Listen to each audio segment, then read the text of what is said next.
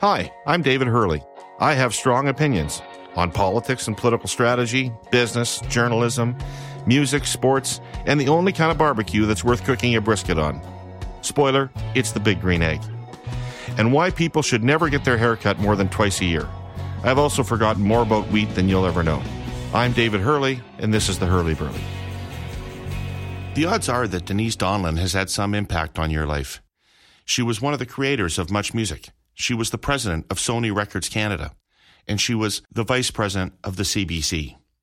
I had the opportunity to speak with Denise for this podcast, and such a broad and remarkable career can't be condensed into one episode. So we've divided that interview up into two episodes. The first episode is going to be a treasure trove of insider information from a person that met every star in the music industry and is prepared to dish a little bit to us. Spoiler, if you like Chris Isaak, he's a jerk. So let's start with episode one an inside walk through the world of rock and roll music. My pleasure. Hi, David. Hi, how are Hi, you? Good. Good. Um, listen, I uh, I know that we're really going to talk about music and culture here today, but I know that you're also interested in the world and Trump. Trump. Trump. What what is your reaction to Trump? Just give me your reaction us. to Trump. God help us. He is out of control. He's I think he's just he's such a an ingrained narcissist that he can't see past his own large head. And um, and I'm desperately worried about it. You know what? I have to tell you that the day after the inauguration was the Women's March everywhere. I thought I was going to be in Washington, but I ended up being in Toronto, and I was despondent and despairing. And but I went to the march that morning and it wasn't just women, it was kids and men and, you know, the wonderful signs and this boisterous exuberance that, um, that we can actually have some of our own power. And I ended up at the end of that day feeling kind of giddy with excitement because I remembered that in no time in history have we as ordinary people had so many tools at our disposal at our at our thumb tips at our fingertips to be able to agitate and communicate and uh, and, and empower around issues and causes that we believe in so that that made me feel a little bit better Yeah, it is. It is really seemingly to inspire civil society to get more engaged, and maybe that will be a good thing. Do you see right this? because sometimes as, it's very uncivil on the anti-social media but oh anyway my god, social media is. I feel like getting off of Twitter because it just makes me angry. It does. It makes yeah, quite cross. Um, do you think that this is important? Um, is this just a joke that we're going to laugh at for four years and then somebody real will come back in to be president, or is something important happening here? Well, it's obviously important because he, in his campaign, touched a nerve with people who totally resonated with him attitudinally. Uh, so that's worrisome.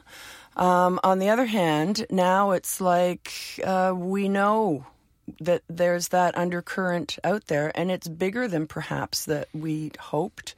Um, hopefully, it's not four years. Hopefully, you know, although a, a friend of mine reminded me, yes, but if he's impeached, then we get Mike Pence, who in some ways um, could be more problematic because he knows the system, right? He's probably more adept He's actually worse on policy. and and and reproductive rights and you know so we have to be you know more vigilant than ever because we're living in a And he calls his wife mommy. There's something wrong oh with that, right? Oh, my lord i didn't hear that but now you've just now now you've hurt me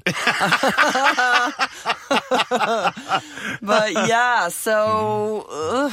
anyway we will we will persevere Right. So, being the head of Much Music, or even working at Much Music, Hmm. is not something that a person in their high school years thinks they're going to do, no right? What did you think you were going to do before you stumbled across Music? Well, I was I went to the University of Waterloo in environmental studies and uh, and psychology. Right. Um, so environmental studies absolutely prepared me for a life in the music business. Not, um, but no, I thought, and it was quite a radical time because there were only two environmental stu- uh, studies programs in the whole world at that one point. Eh, One in Australia, and so I thought I would be, you know, a picket-bearing protester, um, and quite enjoyed my little tribe that I found there at Waterloo. So the fact that I'm I morphed into entertainment and sort of event management and that sort of thing at the Federation of Students was uh, was fun because it kind of led me on this path where I learned that music plus meaning could be magic. And especially once I got to Much Music, you know, it was a time of great artist activism. People, Sting was in the rainforest and REM was campaigning for Greenpeace. Yeah. And, you know, we had the Amnesty International Conspiracy of Hope concerts. And, you know, artists were being taken very seriously for their political views and their social justice uh, engagement. So fun for me. Right. And you'd been really a folk music fan. I was. Right. Yeah. So that made you automatically a little bit more on the social activist side of the music scene. I suppose it did, yeah. I mean, I, you know, tried to play the guitar. Um, you know, used to butcher John Prine songs at the Grad Club. And um, so, uh, yeah, love that. Everybody loves Prine. Eh? Oh my, he's so wonderful. I bought his uh, his fly swatters. If you go online, you can buy the there's flies in the kitchen orange fly swatters. Oh, really? They're at the cottage. I love those. Um, yeah, I love John Prine and and a lot of the uh, the artists of the day as well. So. I guess that prepared me for the Whitesnake Slide It In tour of hmm. Europe. Not. It did not prepare me for that. Doesn't sound like it's much one can do to prepare for that tour the way you described it. Ah, yes, hmm. that chapter is called hmm. The Feminist Compromise. But you never liked country music. Murray McLauchlan, all these years, has not been able to persuade you. Of Well, you know, I do like country because, in many ways, uh, country music these days, if you're looking for good protest music, there's you're liable to find it there.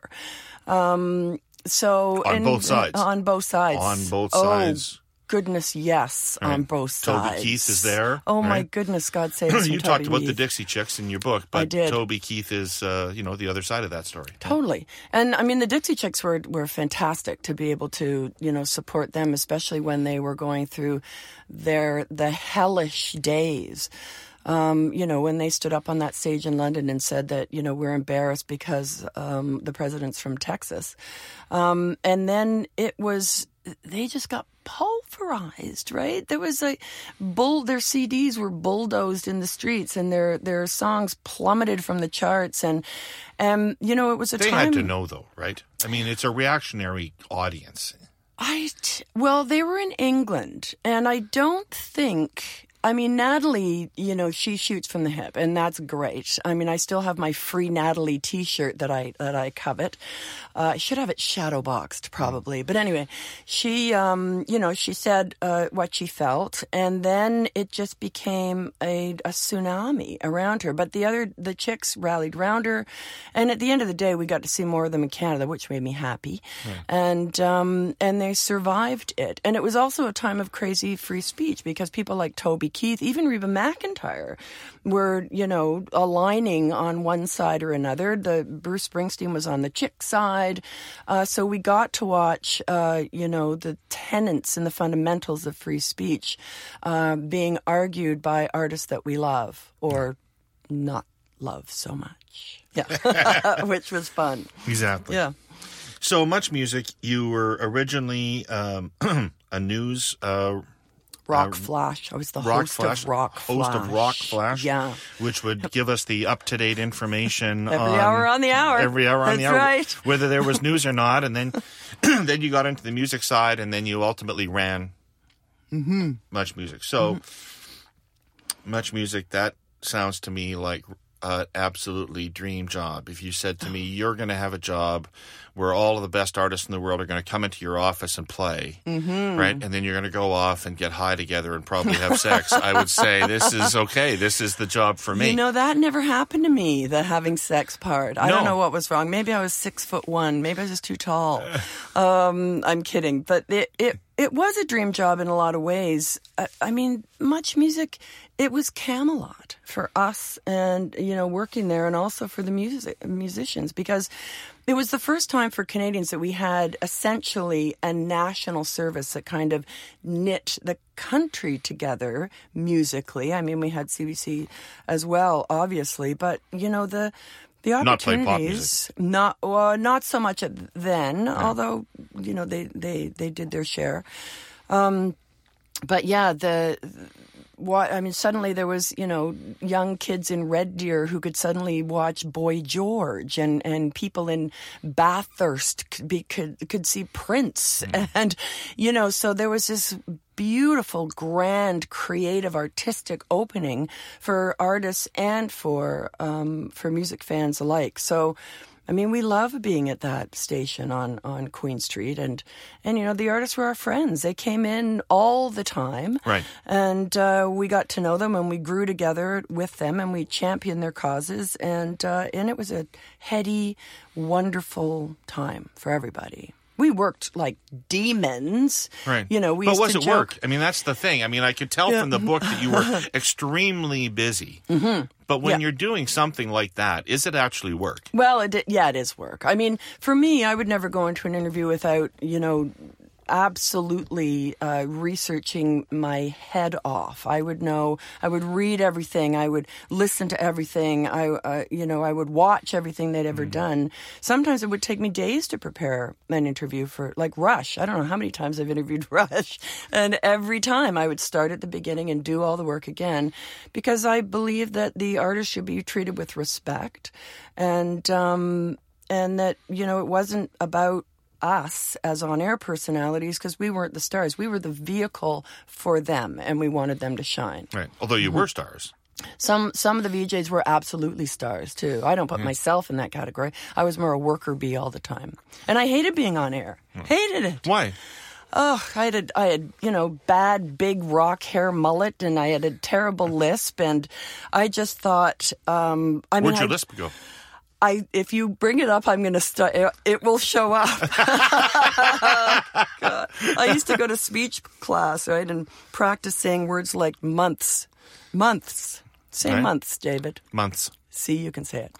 Uh, or see, she sells seashells by the seashore. No, I didn't. I didn't enjoy the on-air part. I was too self-conscious. But I love doing the work. I could, you know, research forever, go into an editing bay, stay there for hours, creating, crafting something, a piece of television, and you know, come out and. The, the light would be odd and I wouldn't know if it was dusk or dark. I would lose myself in the work. I love that part. When you looked at a music video, how'd you know whether you thought it was going to be a hit or not? Uh, well, you could you could pretty well tell, right? I mean, sometimes it was a great song and a bad video, but videos were so important in those days that if the song was getting airplay and the video, you know, just wasn't good, they would just reshoot it. And you know, labels Could a were- good video carry a bad song? Yes, I think so. Um, but not for long, right? Because you'd get past the visual excitement of it, and then you'd still need the hook to carry you forward. Um, and, you know, they were spending hundreds of thousands of dollars on making I mean Michael Jackson was the first one I think to break the million mark but there were music videos being made for 3 and 4 and 5 million dollars so that's how important it was Right. mm-hmm. now everybody shoots it on their iPhone Right. Yeah. Did they did they hurt music videos? well you know at the beginning I mean, there's this whole argument about how you know it's stopped being about the music solely, at least, and it started to be what did you look like? Were you so? Were there artists, for instance, who didn't present well in videos, who Well, music was yeah. diminished by the video revolution, or you know, is Duran Duran bigger than they ought to have been? Oh, well, that's a good point. videos? Well, p- that's arguably a point. I mean, I remember at the beginning, artists like Joe Jackson would be, you know, uh, railing against the idea of music video because it did become so visual so quickly. Um, it's, uh, I think it impacted it. I can't say overall whether it was positive or negative, but it was certainly a massive marketing promotional uh, vehicle for for getting yourself out there. The other thing about videos, though, is and Canadians were quite good at this because we didn't have the budgets the Americans did. So we had to be more creative in making those videos. And generally, because Canada's so large geographically, with so such a small population, but by the time the artist got to a point where they had a major label deal or a, or a deal uh, in place and they were making a video, they'd already toured the country in their van, right? Uh, here and again and back and forth. And they'd honed their chops. So once they actually got thrown up on the public stage, by and large, Canadian artists, Australian artists too, um, were able to sort of follow through and go, "Yep, now I've got your attention. Now I'm going to prove, you know, why you should pay attention to me more fully." So, and I mean, Canadians, we've always punched above our weight artistically. So that's why I'm such a proud flag waving Canadian cheerleader. yeah. And, and what's an example of that for you that we've punched above our weight? Well, when you look at it, I mean, per capita, before I got to Sony, um, you know, per capita, we were in the top three in the world in terms of international artists. And there's another example. MIT did a study a few years ago, and um, they compared countries around the world and asked people what the countries were known for. And the only country in the world where all top 10 uh, uh, were artists was Canada. I, Frank Gehry was in there too, so one architect, but we can consider him an artist as well. All the other countries were about, you know, athletes or politicians or uh, etc. In Canada's case, it was all artists. So Right, but they're all big internationally. Hmm. So, like, I have this question, and and, and so you you met you referenced um, that when you were at Sony, you worked with Celine Dion and you worked mm-hmm. with Leonard Cohen. Mm-hmm. These are obviously Canadian stars, but they're not really Canadian stars. They're international stars who happen to be Canadian, mm-hmm. in my in my view. So.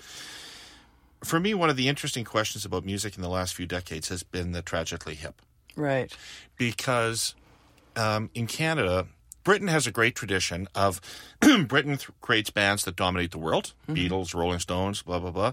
They also create bands that dominate Britain and nobody outside of Britain's ever heard of them. So if you look at the British charts, they'll be full of acts that you've never ever heard of. Yeah. Right? and some of them don't translate. It's and like some of them don't Robbie translate. Williams. Robbie Williams, Yeah, a perfect, ex- perfect example. Mm-hmm. Um, and they really tried hard to break him, right? But in Canada, we've never tended to have that second thing of people that are big in Canada but not big anywhere else. In order to be big in Canada, you had to be big in the United States. The Tragically Hip were the huge exception to that, in my view, in which they were as big as any band in the world in Canada, mm-hmm. and where you'd have people seriously argue that they were the best band, their favorite band. They'd fill arenas when they toured, and then they'd play a bar in Boston or New York City, something like that. So it's always felt to me like there's something that they tapped into Canada that other acts haven't tapped into because something about the Tragically Hip worked extremely well in Canada and then not at all anywhere else.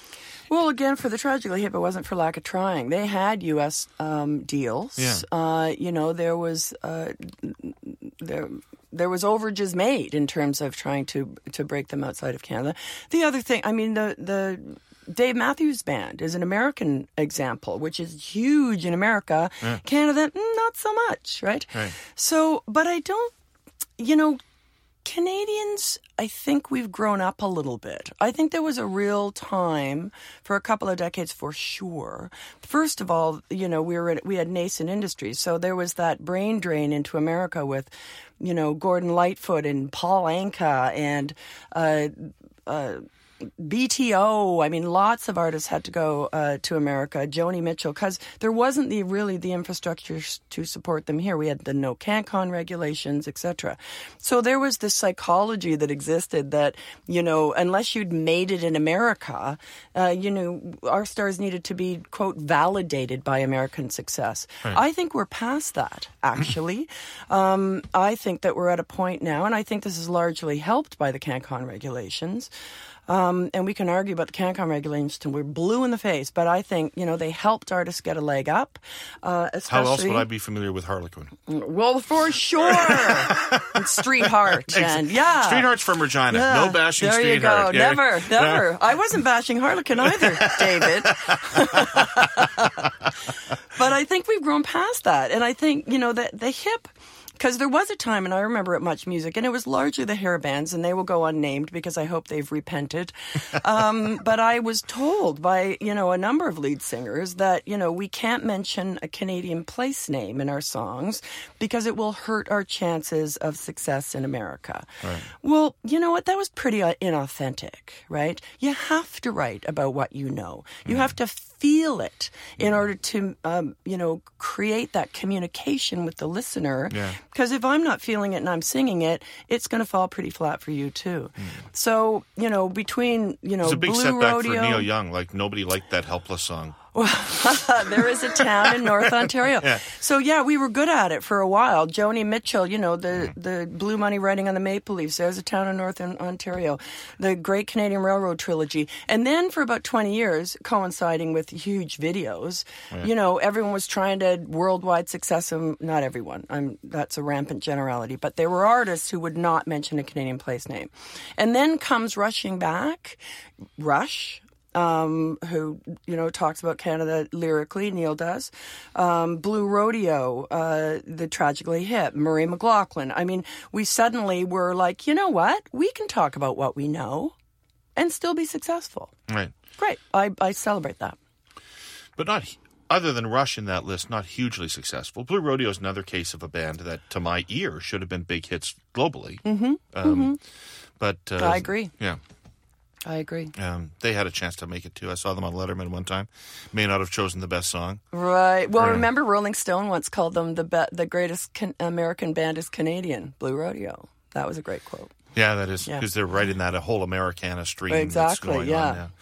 Um, so and look y- at Jim. They're still going, right? He can still hit that high note and try. Can I he? love that. Oh. Oh yeah. Yeah, and he's and he loves music. I was Mm-hmm. at a Jayhawks concert a few weeks ago, and or a few months ago, and he was just there, standing at the back of the room, Yeah. checking it out. No, he's a good boy. They're all great. Love them. That's what's so great about you know Canada is that we know these people like friends, and that is an absolute blessing. So you met all the artists, from the biggest to small Canadian artists. You met them all. Who who really impressed you? Give me a few examples of people you went away from meeting and and thought better of them after having met them than you thought before. Oh, Joni. I mean, Joni's one. Yeah, what about it? And, Well, Joni was one of those artists where, of course, I mean, the first time I interviewed her, we interviewed her at my house because she knew Murray really well. So we did the interview, and then she was going to stay for dinner.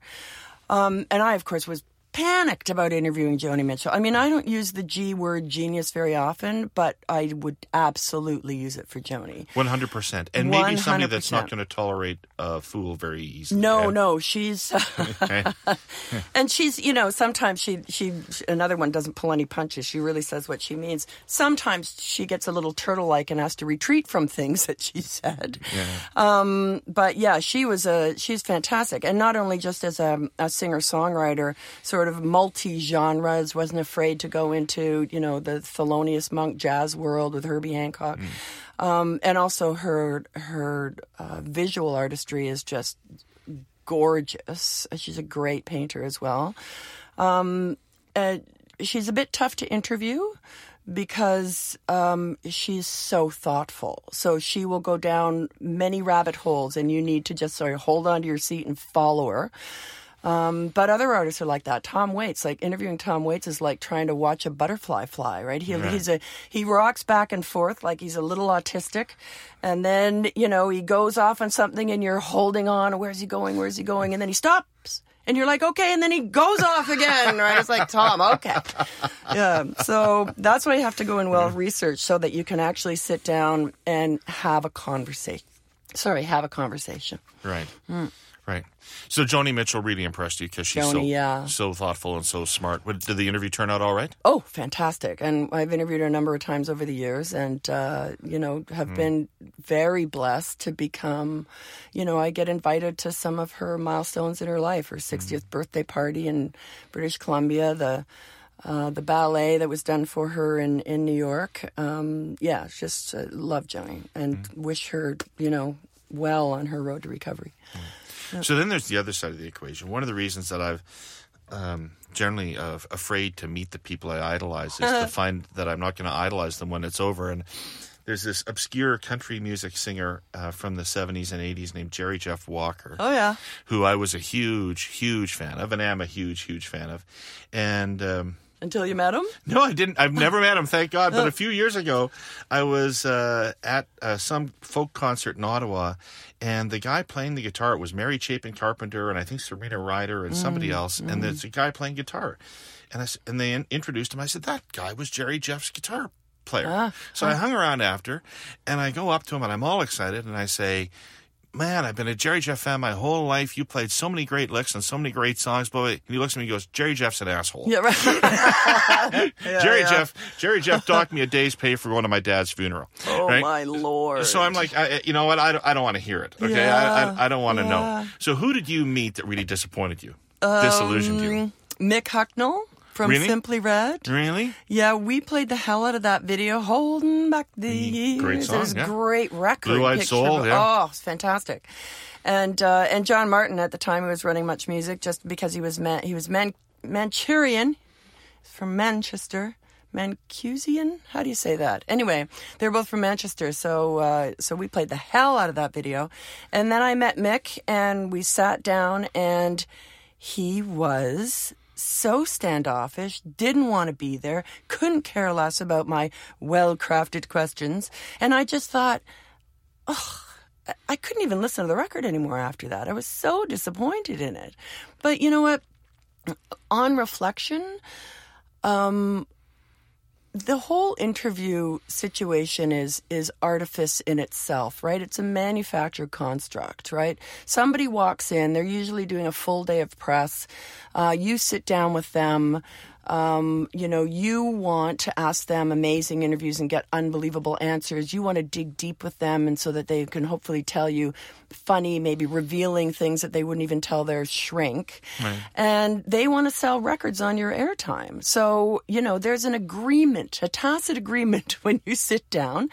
And sometimes they walk in and you don't know what kind of mood they're going to be. They could have had a huge fight with their significant other that day. They could be terribly hungover. Um, and so you just have to take them uh, each as they come sometimes, you know, Chris Isaak was one of the ones for me where, you know, he was the only one who ever walked out on an interview with me. Chris Isaak. Chris Isaak, yeah. He, um, and I didn't know it at the time, but I was just, This is after a wicked game. ju- had just come out.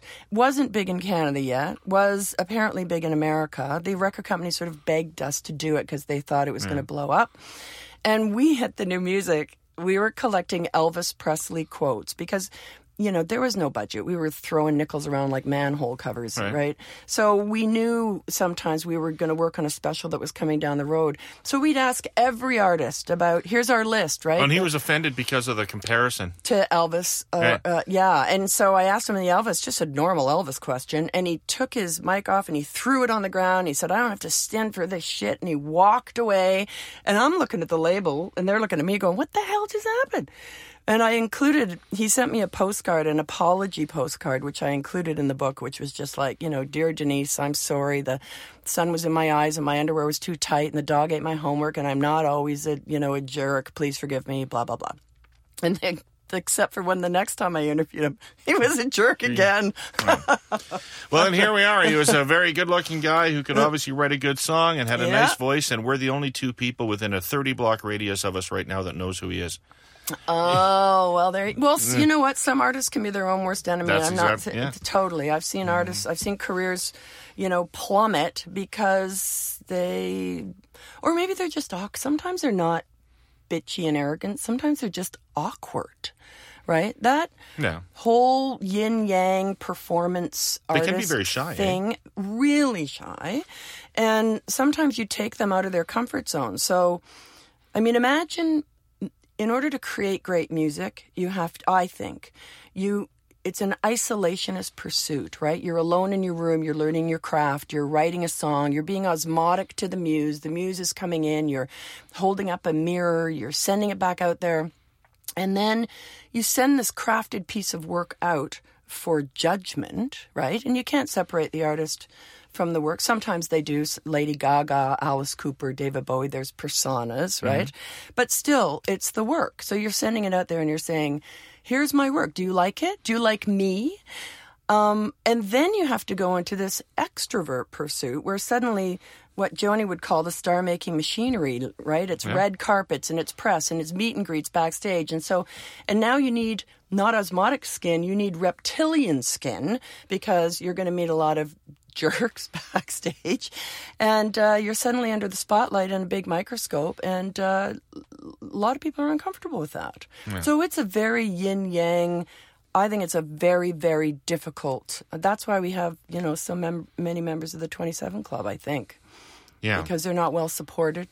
They go out, you know, big artists go out, and one minute they're in front of 15,000 people screaming their name, and then two hours later they're in their room a little high and the walls are closing in, and uh, they don't know who their real friends are. Yeah.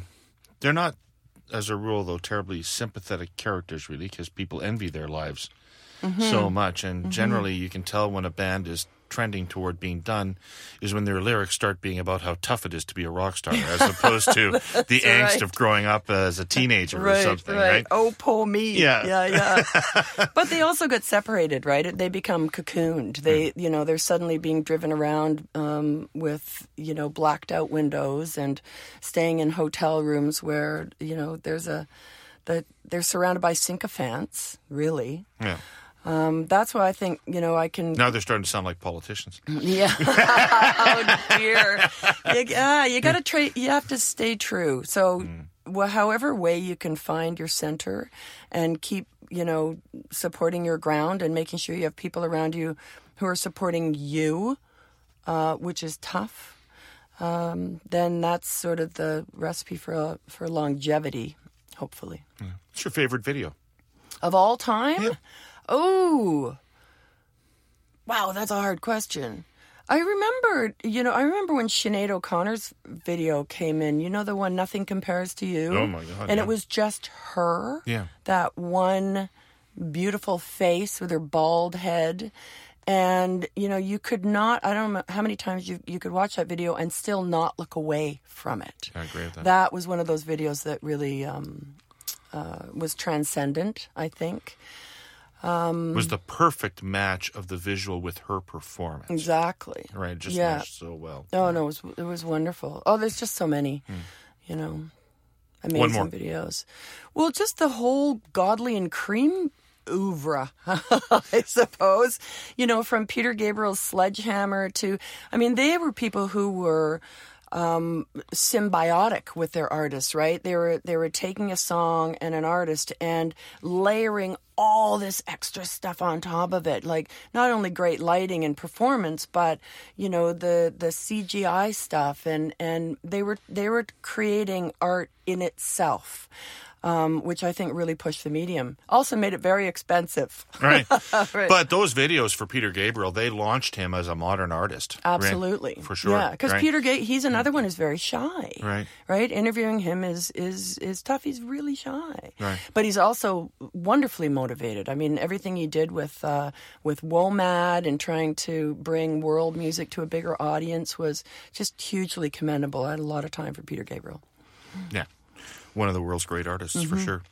Speaking of world's great artists, I'm wearing a, a T-shirt that says "I'm the Rocket Man," because I, as I as I mentioned to you, I, I have an Elton John obsession that dates back to when I'm 14 years old, and it has not abated. And I read your book, and there's like 20 references to Elton John in your book. Have you met him? Oh yeah, yeah, a number Yeah. of times. Yeah. Um, See, I'd be afraid to meet him because everything you read about him says that it's pretty mercurial. You don't know what you're going to get. I get it. Well, did you ever see that film that David Furnish did of him, Tantrums and Tears? and Tears? Yeah. Oh, you don't want to meet him after you've seen that. I mean, the whole thing starts with him, you know, the tyranny of the florist. I mean, he goes on a whole rant just because he has a floral arrangement that he calls funereal in his dressing room. Um, he is a very big-hearted man, uh, Elton John. Um, he, I mean, and and my obsession, I, I don't know if I'm obsessed, but I remember falling in love with Elton John's music uh, and Bernie Taupin, of course, when I was very young because I was forced to take piano lessons as a kid. Oh, okay, so, sure. you know, the first book I ever got um, with notation that wasn't Bach or Mozart was um, was Elton John, and I remember learning your song was one of my first songs I ever learned to play and sing together on Right. the piano. And I was in, I think I was in grade nine, and you know they have the the uh, school um, in the gymnasium at the end of the year. They do the big concert, and and so I was asked to perform. Oh my God, I can't believe I'm telling this story. And so I went out and sat down on the piano and played or tried to play your song Yeah. to the audience. Sure. Um, totally messed it up. Like had to stop and start a couple times. Couldn't remember. So freaked out about actually playing in public, and went backstage. And uh, a friend of mine came back, and he, I mean. He was so mortified for me, he didn't even come back in person. He sent a copy of the program back and he wrote on it and he said, Denise, good thing you have good legs. that was it. Oh my God. The second episode is going to deal with Denise's decades building Canadian culture and being a leader in the Canadian cultural industry and what it's like to be a woman in that industry. So thank you all for listening to the Hurly Burly today. iTunes makes it almost impossible to figure out how to rate and review a podcast episode. If you could, take the time to try to figure it out and you like the show, give us a rating and a review. Thanks.